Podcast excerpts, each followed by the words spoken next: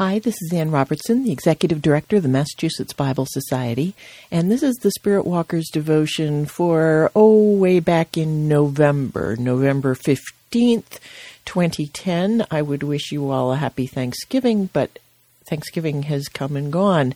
I seem to get the blog posts up much, much faster than the podcast these days. Anyway, the text here is a whole chapter, so I'm not going to read it, but would refer you to Matthew 25. If you go to the blog version of this at annrobertson.org, you can click on the link there and read the parable. Um, and there are actually several parables that I'm talking about. Uh, because Matthew 25 is comprised of three judgment scenes, all of which deal with the proper use of resources. The first one, which is the parable of the wise and foolish virgins, instructs, instructs us to anticipate the resources we'll need. The second, the parable of the talents, tempers the first one by reminding us that being prepared doesn't mean hoarding. And then the third, which is the parable of the sheep and the goats, reminds us that God's ultimate goal for our resource gathering is to be sure that even the, quote, least of these have what they need in both provision and compassion.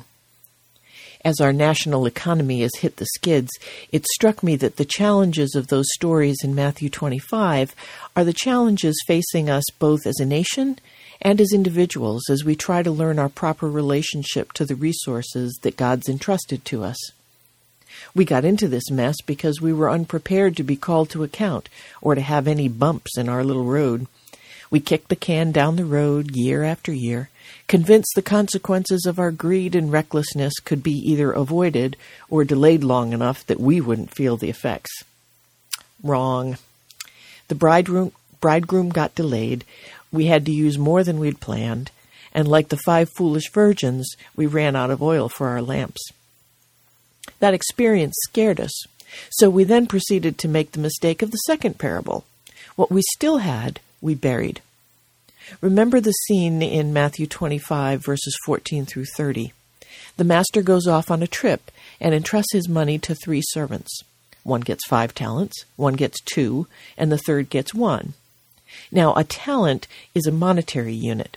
And in Jesus' day, one talent was worth over 15 years' worth of wages for a laborer. So we're not talking chump change. Even the guy who got only one talent got a lot of money. So the first two went out and invested the funds, and on the master's return, he found his money doubled in both cases. The third servant, however, got scared and buried his money. It didn't gain anything more, but neither was there any less. He played it safe. But the master is furious and dumps that particular investment manager while promoting the others and entrusting them with more. I think in the past couple of years, the third servant has looked pretty smart to us. We get him. He's scared of losing what he's got, and so he takes zero risks with it. He knows he won't gain any, but right now he's too scared of losing some to even consider risk. We forget that he's the only one in the story to be condemned, and there's a reason for that. Economists are telling us that third servant behavior by banks and businesses is one of the reasons we're not seeing a decent recovery. Government actions made sure they had the money. They were given varying number of talents, but most haven't turned around and invested it. They haven't used it to create new jobs or to make new loans. They've buried it in the fear that the Dow will exile them to outer darkness if they lose any more. It's understandable, but it's making things worse. And now, as we look to a new Congress and the difficult choices before us to get our fiscal house in order, the third story in the series sits before us.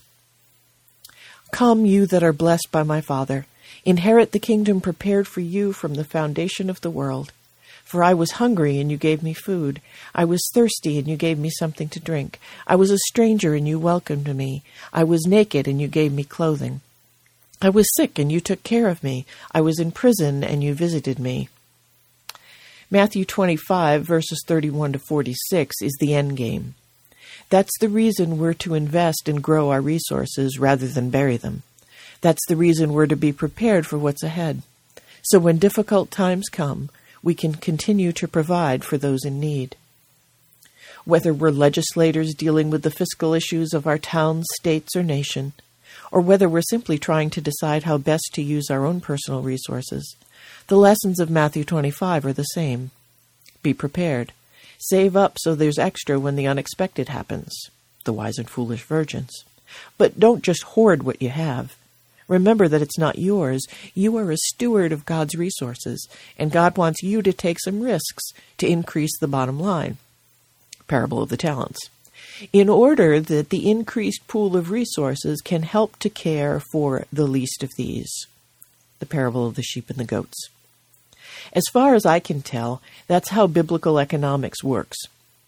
John Wesley, the founder of Methodism, put it this way Earn all you can, save all you can, give all you can. The purpose of the first two is not to help us live high on the hog, but rather to give us the opportunity to be Christ for others and help lift the poor out of the ditch. I think this important chapter in Matthew is telling us the same thing. If we have the will, the way forward is clear. Will you pray with me? The days are hard, Lord, and the nights long. We worry about our future and act out our fears.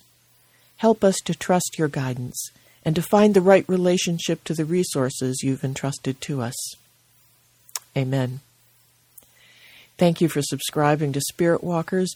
Drop me a line and let me know you're out there every once in a while. Uh, Ann at annrobertson.com.